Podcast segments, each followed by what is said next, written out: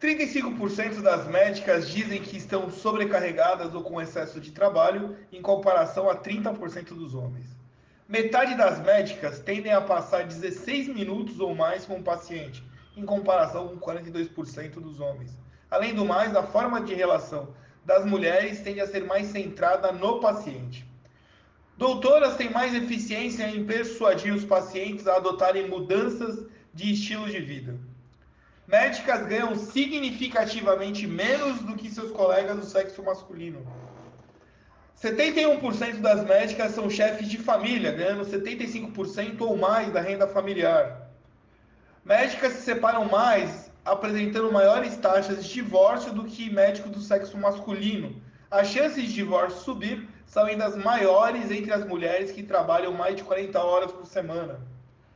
Em média, 43% delas são mães trabalhadoras com filhos menores de 18 anos. Médicas pesquisadoras casadas e com filhos gastam 8,5 horas a mais por semana em atividades domésticas. A licença maternidade, licença médica e seguro-desemprego são os três desreguladores de renda mais comuns para, para as médicas.